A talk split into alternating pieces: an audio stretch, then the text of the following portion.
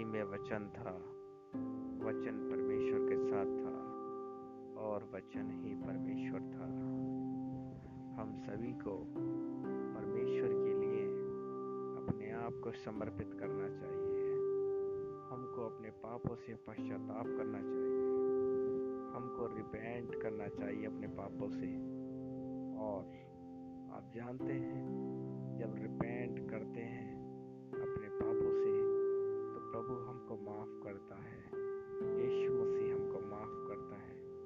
यदि हम प्रभु यीशु मसीह से माफ़ी मांगेंगे और यीशु मसीह के नाम से बपतिस्मा लेंगे तो सच ही में हम प्रभु के राज्य में प्रवेश करेंगे।